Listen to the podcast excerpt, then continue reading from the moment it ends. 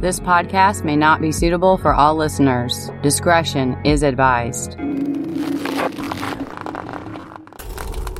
What you hear on Cold Truth, it is subjective. It is based on the perception of myself, the interviewees, and what is available to us, the public.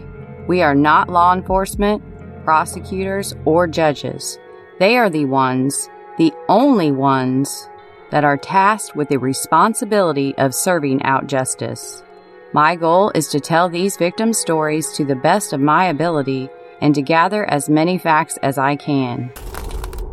On this episode of Cold Truth, I will be joined by Miss Ce today. She is a longtime resident of Candlestick. She lived there at the time that Shannon disappeared and remains there to this day. I have decided to break this interview up into a three part series. Tonight is part one. Part two will be on Sunday at 8 p.m. Eastern Daylight Time. And at 9 p.m., we will have a live call in with Miss Ce on my YouTube channel. The link will be in the description. I am here with Ce today. Ce, why don't you go ahead and tell us a little bit about yourself?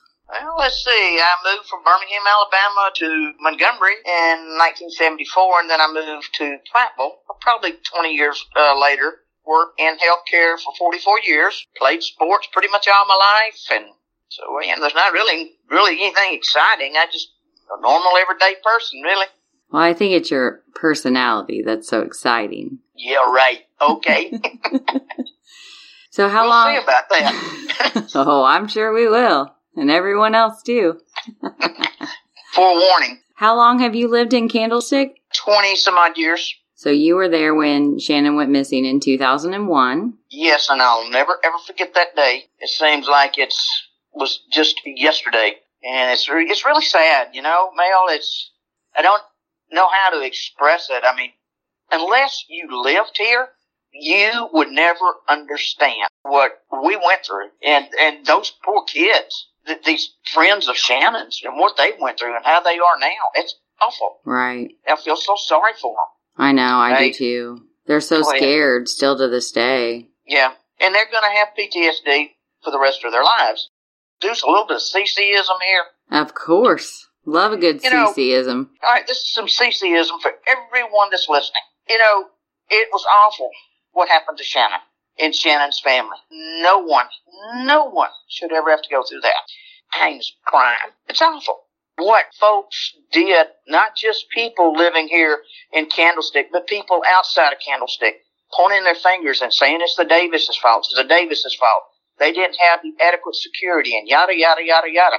They all but ruined this business. And I know one thing, that's an out and out fabrication because those people were down here helping as best they could for Shannon. They even put a deck on Marie's house, did some other things for Marie. And what is so bad, even to this day, Mel, in like the Prattville Uncut page, there's people out there saying, it's still saying it's the Davis's fault. It's the Davis's fault. They should have had cameras up. Well, here's my question. Where are your cameras in your neighborhood? I tell you, unless you're in a gated neighborhood, there aren't any. And there is Right. no way in Hades this was the Davis's fault. So I'm asking you, if you're one of those folks that did that, to call Corky's and apologize. Ask for Jan or Lori and say, I'm Mhm. sorry. You don't have to say who you are. hmm Just say, I'm sorry. And if they're not available, leave it with the receptionist. I guarantee you they'll know what you're talking about. But those people have heart and they did what they could and they shouldn't be blamed. And that's, you know, that's just irritating.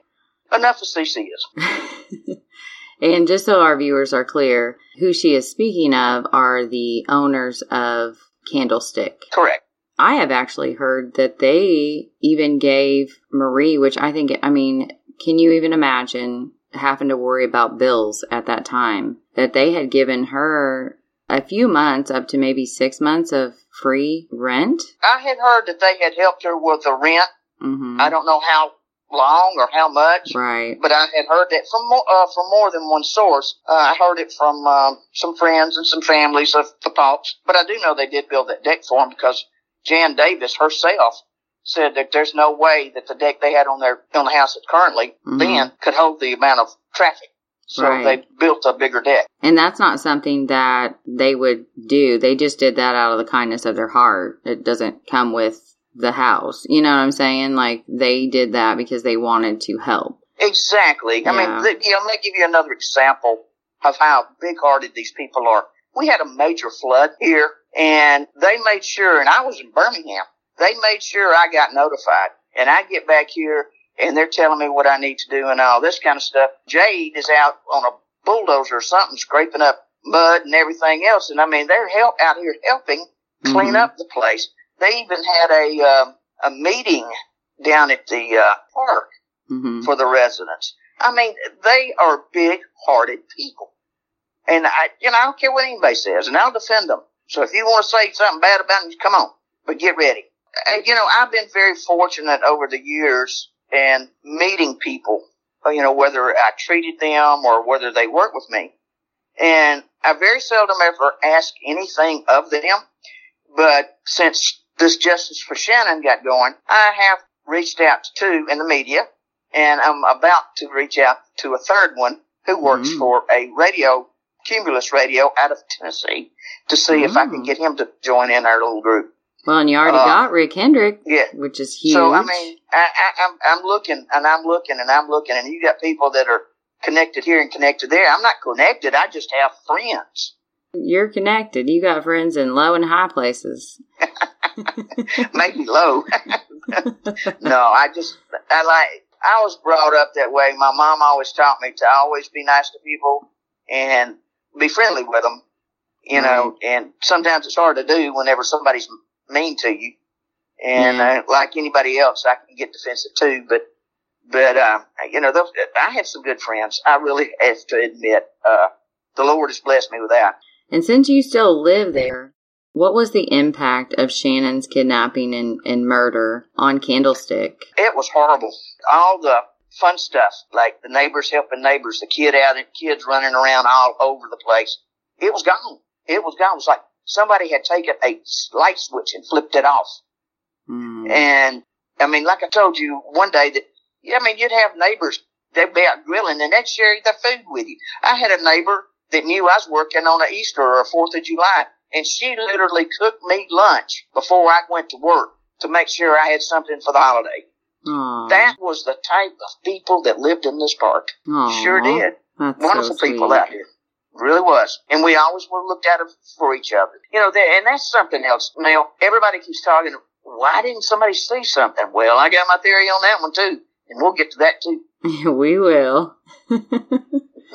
Before Shannon, I know you probably listened to my last episode, you know, when I talked about the how people do, they bring up like there's the before Shannon and then the after Shannon. And I know, you know, with what you just said and with your career though as well, studied a little bit of human behavior. Yes. What's your take on why anyone would blame the neighborhood owners or the police or anyone but the killer? At that point in time, Mel, it's natural. It's, it's human instinct. Somebody wants somebody to blame right then. I mean, right then. And they're the first person in line. And so that is the reason for that. And I, and I think that's what they did. But they just reached out. But there's no sense in them continuing to blame like that because I just got into an argument with somebody on Facebook a month ago about this. hmm And so, I mean, it, there's no sense in them continuing to do that. When they first did it, I, I knew why they were doing it. I get it. And that's human nature. But pointing the fingers at the wrong person, that was what was wrong. But I get why they did it. And I get why they all moved in Mhm. a hurry. I get that. They wanted Right. to think, didn't think the place was safe. This place has been safe. Yeah. That was what happened to Shannon. Is the first, I think, major crime thing of this nature that ever happened to Prattville. yes. So come on, guys. hmm Uh, Bama Mike just released a video um, on Mhm. YouTube for Shannon, and, and in there he had said, you know, people didn't lock their doors here No, they didn't. before Shannon. They Mhm. sure did afterwards, and it seems like the neighborhood just really absorbed a lot of the impact of that. You know, of just nothing was ever the same. No, it hasn't been. I think Wesley the other day said that when he's coming home from work, he could see down here, and it looked like candles being lit had been lit the way it was. You could pass by this place and never even know it was here. Mm-hmm. because it was a quiet community. We Mm-hmm. were just like our own little world down here. If we'd have had our own grocery store and post office, you'd have never known we were here. I'm Yeah. serious. Or it was to me anyway. Right. And he had I mean, he had said something about that too of when he was there he was doing some recording in Candlestick and he said, you know, people are looking at me, you know, uh-huh. suspicious. Even still to this day like, "Hey, what why are you here? What are you doing?" Exactly. And then, like I said, I work in healthcare, so we're taught in my field to observe things because it can affect the patient if I'm not observing things. Mhm. And so I'm taught, and plus my brother's background, so and friends of mine's background in police. You know, Mhm. that I'm taught if I see something that's out of place, to look at it, and that's what I do. I look and listen, and that's what everybody. And I guarantee you, if somebody would take the flippant blinders off and stop the tunnel vision, and do like they said with the Dixie Chicks in that song they had, eyes wide open, I guarantee you you'll start remembering something. Right. That's a very good point. Eyes wide open. I love it.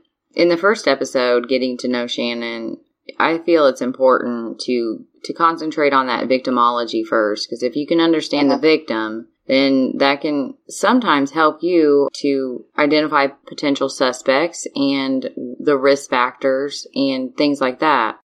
I didn't know Shannon personally, but I did know her from observing her from my porch hmm or from my front door or my back door. She'd walk down the street, front street. She'd walk Mhm. right down Dodgers, turn right onto uh, Braves, and go right onto Astros. I'd see her frequently, at least two or three times a week. Mm-hmm. She'd wave and I'd wave. She'd, if she saw my pups out in the backyard, she'd sometimes she'd come over and pet them through the fence. hmm I mean, I didn't talk to her. I, you know, I'd wave at her and say hi, but as far as having a conversation, no. Don't ask me why. I just didn't. But sometimes it's best not to do those things. And Yeah, seems like a lot of other people have got in trouble for just being kind to a little girl. exactly, Hmm. exactly. And there it goes because the people start pointing. Well, you, you, you. Wait just a minute. Stop this dang finger pointing, would you? It's just a case in point. Remember when we were talking? I told you I said what I remembered when I was leaving for work that day. All right, how would have I remembered that had I had tunnel vision? I wouldn't have. I would not have seen those three vehicles. I would not have seen the patrol car leaving. I wouldn't have seen that. Right. So, and that's right. I mean, if you got eyes wide open, I guarantee you somebody saw something. There's, no other way around it. right. They saw something. I definitely want to get into that, but I wanted to backtrack just for a second. Okay. When you did see Shannon, did you often see her by herself, or was she with friends, or adults, or family members, or By herself. by herself? Always. hmm Okay. So, what did you see that day? And you just mentioned a little bit of it. What time did you leave for work that day? Between 1 and 115. Okay. And as I was going out, you have to turn right on the Candlestick Way to leave. On the left hand side, there was a blue green truck. Okay. with a man standing outside of it, uh, and two white vans that had writing on it. Mhm. And I think one of them said heating, but in order for me to have gotten the full name of either one of those vans, I would have had to turn completely around in my driver's seat to look backward to see. Because Right. there was no way I could have seen it going up the hill. So, and then I, of course I saw a patrol car. They Okay. had turned left in front of me going up the hill. So, Was that patrol car leaving Candlestick? Just yes. with you? I don't know. Yeah, I don't know who this belonged to. I don't know if they were just doing uh, routine patrol because they Mhm. did do routine patrol here. Oh wow. Um, so I don't know if it was that or if it was some officer that lived out here somewhere or some Mhm. officer that's visiting a buddy or something. I don't know. All I Well- know is it was a police uh, patrol car. And it very well could have been. I, I call him Max on the other episodes because I don't like to name people's names that haven't Mhm. been named in the media or Mm-hmm. that don't have a relevant criminal record. Uh, Max, the last person to see her, he was a Prattville police officer. I'm assuming he would be driving a patrol car, and he says that he left for work around 1:15 as well. So I would imagine you were seeing him. It could have been that I couldn't get a confirmed visual on his face or anything Mhm. because he was turning left and going out. okay, but it still it was a, a patrol car, so I'm assuming It was a black and white. Okay, there was only it could have only been a few, yeah. And and with his account of leaving, that would kind of back that up that he did leave. You know, when he said he did, the two vans and the truck. Had you seen them before? Like, were they local? Were, did they work for Corky's or? I would say that I cannot confirm, but I with well, if they had writing on the side of them, I know one of them did for sure. Mm-hmm. Uh, one of the vans, then I would say no, that one didn't because uh, they uh, had white vans and red trucks. Corky's did. Now this was a blue green truck, but it had been introduced into the fleet from what I've heard, but have since learned a little bit more about blue green trucking and or the possibility of the driver. So, so I'm not really going to disclose that information at this point in time. But the two vans, like I said, one of them had the word would appear to be heating, and I couldn't no more tell you what the second man I know than a man in the moon. On the 16th, what time did you get home from work that day? I think I got home from work early Okay. because I was supposed to get off at 11, but I think I got home from work early because they had said that the police wanted to talk to the residents. hmm And so I came on home and told them what I had seen, and that was about it. So this was. It's maybe- probably nine thirty, ten o'clock. Okay, so pretty quick after. So police got there Yeah, they- at 9. They were wanting to ask questions. The police officer came by and talked to me. Remember, he was dressed in civilian clothes. I don't know who he was. I can't remember who he was, but I know he didn't Mhm. take any notes. But I just told, told him what I saw when I was leaving. I didn't know if it had anything to do with it. And that was about it, really. So, Did you search for Shannon that night? No, I did not. But I did. I'm sort of have a disability. Okay. And if I'd have gone out to try to search in the dark, I would have probably broke my dang neck. Mm. Uh, but anyway, but I did see a person or two out uh, searching, Okay. and one of one of them I did have a conversation with. Oh, you did? Yes, One of the people that were searching on the night of the 16th? yes, Oh, okay. Um, do you want to talk about that or? Yeah. Well, you know, it was just the person. The, each we knew each other, Okay. and um, and so I asked him how he was doing because he had two kids too, Mm-hmm. and um, and so I know how. And you could. He had tears in his eyes. He really did. And he was out hunting for Shannon. Mm-hmm. and he just mumbled something, you know, this is so sad. Never. And, Yeah. And I just told him, I said, man, keep your chin up. And I said, if you want to talk, you know where I live and you know I got a front and back door. You're always welcome. Mhm. But, um, I mean, it was really sad to see a grown man like that too. He's the one I talked to that day. And of course I did a little, bit of a chit chatting the next day with him because he was out searching again. So. Okay. Was he with anyone? Was it like a pretty The big group of people first- you saw the that first night? The, that night, the, the sixteenth, he had there was mm-hmm. somebody there with him, but I I don't remember who it was. Okay. And did anyone else knock on your door to ask if Shannon was at your house? Just, Absolutely not. but the police did come and talk to you. After I called them to tell them I was at home and come on down, Oh, okay. I gotcha. I had to I called them. The person you were talking about, I mean, every parent in there, it seemed like there was a lot of kids living in there. And I'm sure they're all just thinking, well, for one, they know Shannon, they love Shannon, and then they're thinking, oh my God, like this could have easily been my child. And just the, where in the world could she be with such You know, a like- tight knit place, so unexpected? You know, it's, it's it's really something. I mean, if the amount of kids that were in here at that time, I mean, it wasn't nothing to see them riding around on their bikes or running down the street. And you could go out my back door and see the the uh, bus stop Really? from where from my back porch was. Yeah, and you'd always see them out there around the bus stop Mhm. before they got picked up for school. I mean, it was a happy place around here. It Right. really was. with Shannon and, and her history that we'd learned about her of all of her neighbors and being kind of out, that was her pretty, that was pretty normal for her. And some people were very concerned, like they knew, they just kind of knew something was wrong. And then there was a lot of people that were just kind of early. You know, she could just forgot to tell her mom she was going to spend the night.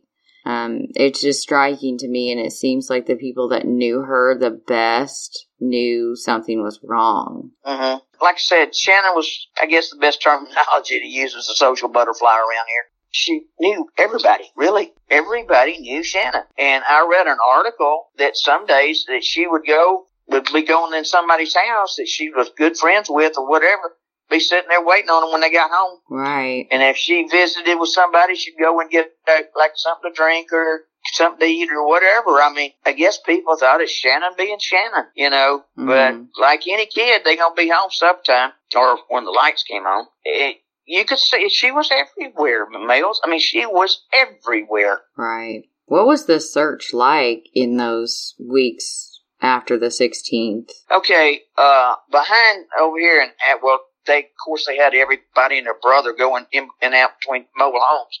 Mm-hmm. But the, uh, from behind Astros, there is a creek and there's some woods, okay? Mm-hmm. And they had, uh, I think it was a Talbot County Rescue mm-hmm. running up and down that creek on uh, four wheelers. I think it was them, or it might have been somebody else, but I'm almost positive it was them. They used the um, bus stop as a staging station, and they were people were going out walking into the woods looking for Shannon. Okay. And everybody kept trying. Some folks kept saying, "She ain't there. She ain't there." Right. But you know, I would have come quicker of thinking that maybe she slipped and hit her head in the creek. Yeah. But not in the woods. I mean, mm-hmm. but I was one of the few, one of them that said she's not in no woods there. You know what do I know? I just live here. I mean, it was pretty intense there for a while, and then I go out the back door, and there's this big old German Shepherd. I'm like, "Well, Lord, where'd you come from?" You know, and here was the FBI with their dog, ah. and I said, "It, ooh, it was hot as Hades out there too, buddy." And I said, "Can I get your dog some water?" No. And they said, "No, they just gave him some water." I said, "Okay." Mm-hmm. But uh, and they asked me a few questions, and before I could get out my description, they just blew it off.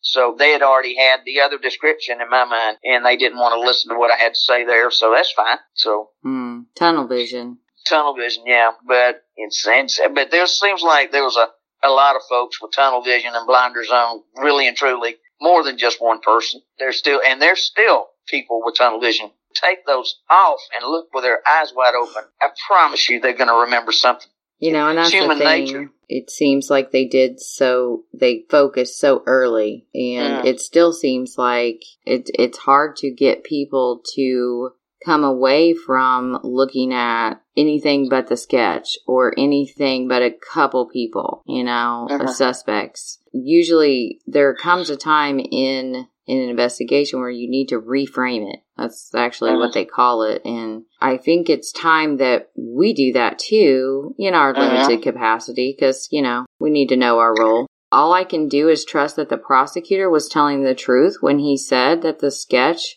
was discounted. It did not happen on that day. Well, it, this is my thought and he's probably going to get pissed at me if he's listening to this podcast. But this is my thought: if they don't think they saw that till the like the day before, mm-hmm.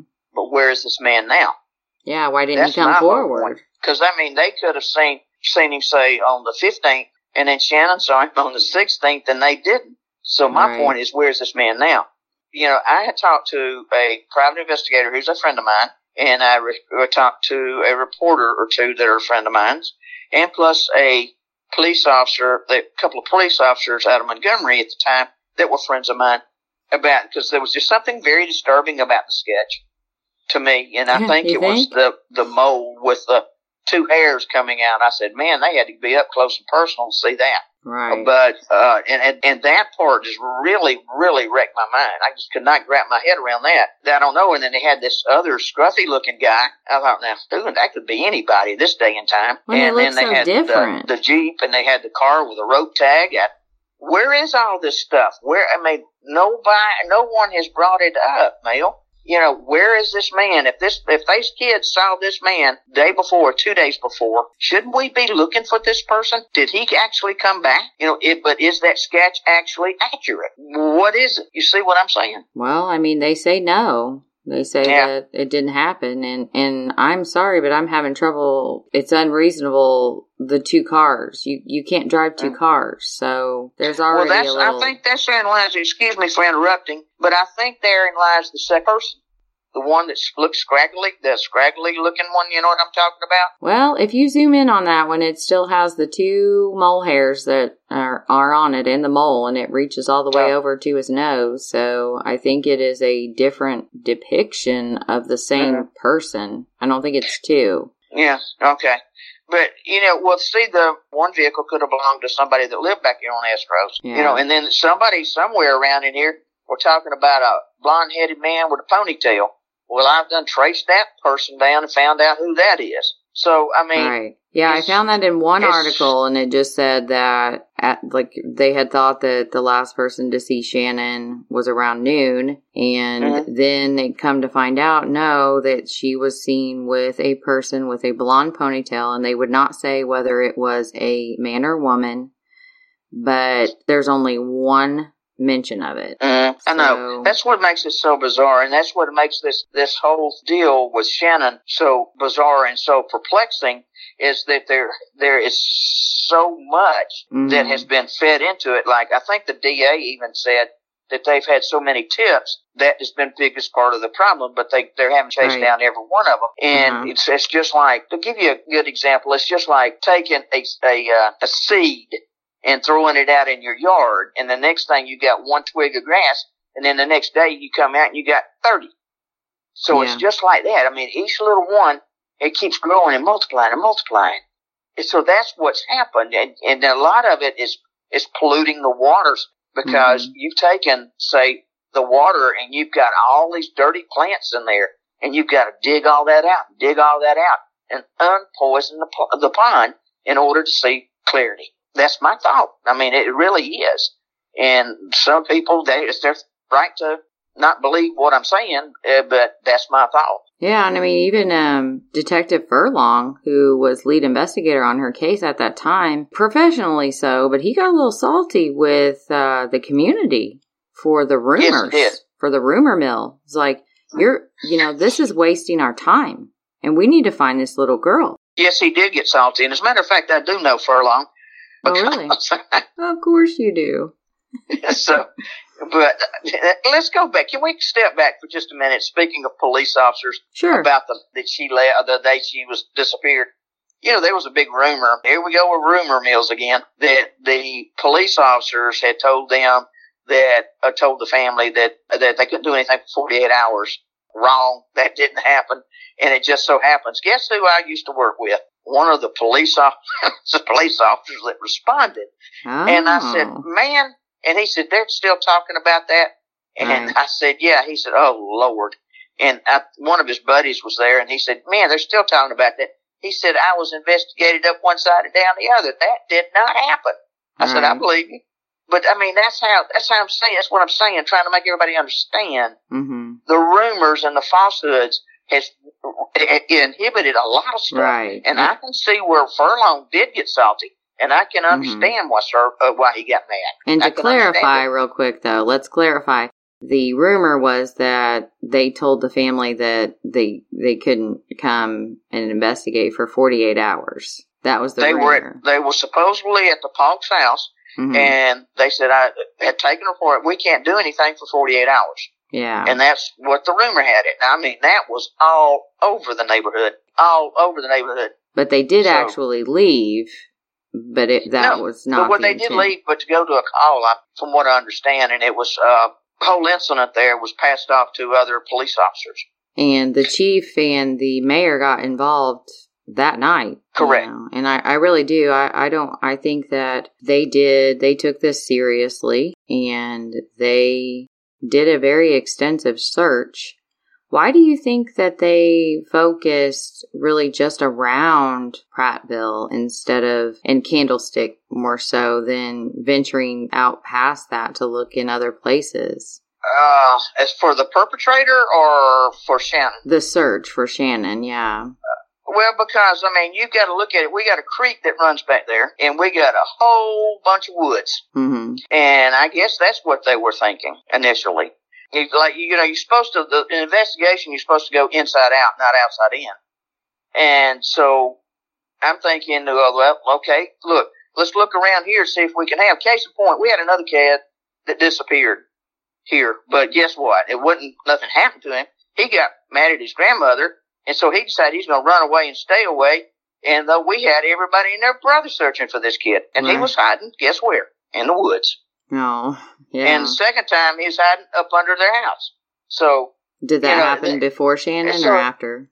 Huh? Was that before or after Shannon? it's after Shannon. Okay. So, I mean, it's, I, I can understand them looking around here. I would have too. Because, I mean, you've got mobile homes and, and you could get up under them and hide and do this and that. And there was, uh, like you got down here in the, uh, at the end of my place, there's a castle. And kids used to go down in there and play. So you look down in there, you got County Road 4 down this way too. And I mean, there's all kind of stuff in there where a kid could get, a wandering kid could fall and hurt herself and, Right. you know, can't call for help. So I can understand that. Okay, so timeline. Whew. Are you going to talk to me about that dang walker? I'm about to bring the walker up. I'm about to bring it up. So you know that area best and you can look at it right now. hmm What I fits sure and what doesn't? Is there anything that sticks out? Did you oh, did you know Miss Mary? Yes, I did. Not as well as other people did, but I Mhm. knew her, and she was the most kindest, sweetest, loving lady you'd ever want to meet. Really? The walker, I mean, we still don't know where she picked it up and I guess it's whatever. No one wants to talk about it. I, I don't get it. It makes it it's irritating because it's just little things like that that Okay. be cleared Okay, up. let's but- do this. Mm. Let's do this. Let me sort of uh, the people out there that doesn't know what the lay of the land looks like. Mm-hmm. and while we discovered just discuss this. I, I want to sort of describe things in a layman's term that maybe everybody can understand. Sounds If you don't mind, Go right ahead. That sounds right. great. Ru- imagine a, wa- a clock. Okay, Miss Green lives in the six o'clock position. Then you move it around the clock, and in the one o'clock position at Dodgers and Giants is Halloween Man. Shift to the left a little bit, go straight up Dodgers. Okay, and then when you're going up Dodgers, then you run into Mets, which is on the left, and Mhm. Mets and Do- and Dodgers is Root Beer Man, and then right there on Dodgers you've got the deputy, and then Mhm. up a little bit more on the right you've got the lady that found the the walker. Mm-hmm. Then across the street at um, Dodgers and Expos is where you've got the police officer, and then when you turn left onto Expos, there's Shannon's house. Well, backing back down, if you because you got to go turn around and come back out. There's only one way out.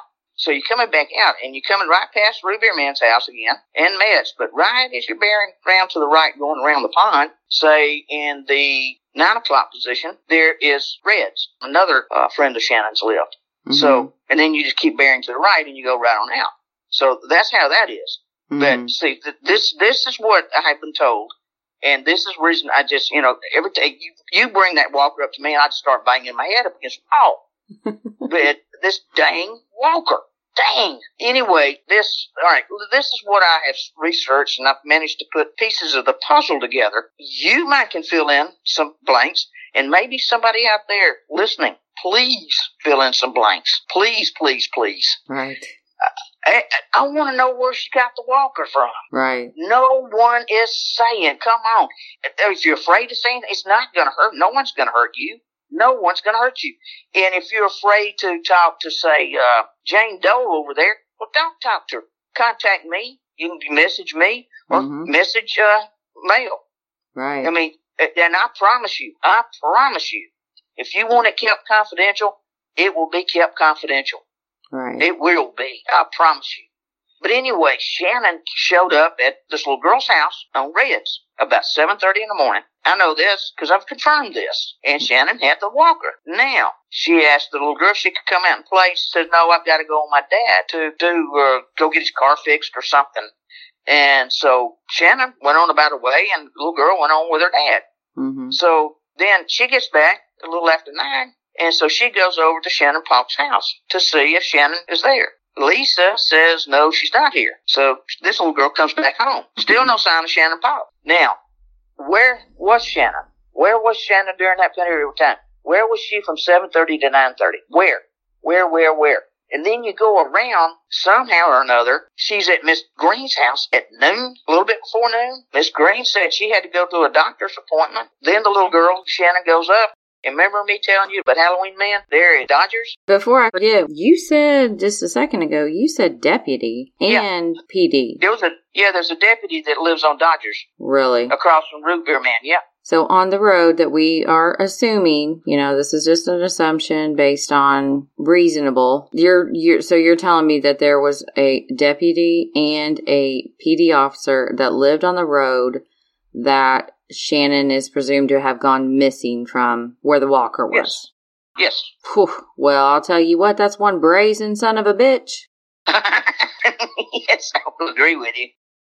I was wondering if you might join me because we still have a lot to talk about. We haven't even talked about the crime scene. Do a part two of this episode and Mhm. talk about a little bit more of those things that are difficult but important. Yes, part two. And if anybody's listening there, if they have any questions they want to ask me, put it in the chat. Right. Do you have any of your good sayings that you could uh, send us off with tonight? Yeah, I'm going to go by the song Eyes Wide Open. Eyes wide that's open. What I, that's what we need to put on the end of this cast. Eyes wide open. Well, I was thinking more of like, do you have a paddle with a boat or a boat with a paddle? Are you up Oh, a creek with no Come on, if you're paddle still stuck or a on that. boat? You're up a creek without a paddle. Is that what you're talking about? yeah, you- give me one of I'll them send you a Alabama. give me one of them Alabama sayings. Oh, roll tide.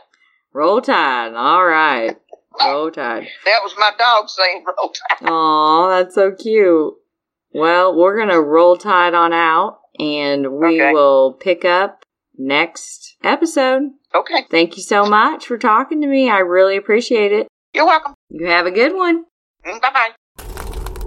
Thank you for listening to Cold Truth. Please share, like, subscribe, rate, heart, star, follow, and all the other buttons I forgot. Jeez. If you have time for an interview or have a tip, please email me at coldtruthpodcast at gmail.com. And remember, there is a child killer still out there, somewhere.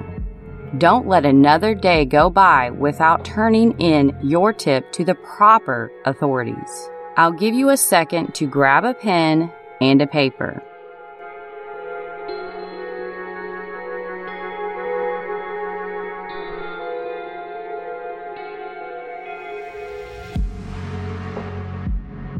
You can call the Secret Witness Line for Prattville PD at 334 595 0259. You can also call Detective Sergeant Tom Allen, Prattville PD, at 334 595 0256.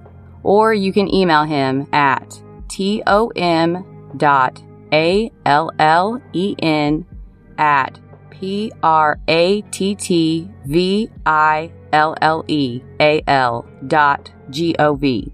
As soon as I hear back from the investigator with the Alabama Bureau of Investigation, I will hopefully have a direct contact to add here. But for now, straight from the Attorney General's office website, to which Shannon is among the 12 cases featured on the site. Three are pending as of now. That gives me hope that Shannon's will soon state pending as well. Quote, the Office of Attorney General has set up a telephone number and email address to receive citizens' tips that could help bring justice and solve cases that have gone years without being solved. People who may have evidence or clues about cold cases, sexual assaults, and murder are encouraged to call or email the Attorney General's office and share this information.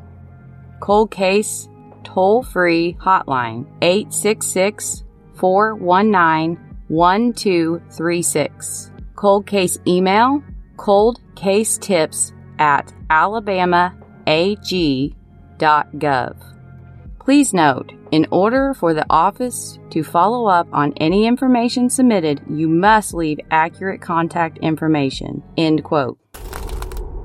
The candlelight vigil for Shannon is fastly approaching. I am so glad to be able to attend this event and spend some time in Prattville. I plan to go live during the event on YouTube for those that cannot make it. Please subscribe to Cold Truth and be looking for the lives while I'm in town. The link is in the description. I'd like to thank the Justice for Shannon Facebook group and page followers, the community, Bama Mike for his video on YouTube, Mayor at the time of Shannon's disappearance, Jim Byard, who answered my Twitter saying he plans to attend, along with Mayor Gillespie, who is the present mayor of Prattville, who also plans to attend, and Shannon's family. I cannot wait to see your guys' face in person. Well, at least half of it anyway. Which reminds me, the governor of Alabama has extended the mandatory masks. We will have some available if you forget yours, along with hand sanitizer. Please bring a blanket or chair and join us for some live music, speakers, candlelight vigil, followed by 19 lanterns sent heavenward in remembrance of Shannon. This event will start at 6 p.m. at Pratt Park Amphitheater area, 460 Doster Road, Prattville, Alabama 36067 where we have plenty of room to stay six feet apart from strangers. See you on the 16th, but for now, y'all have a good one.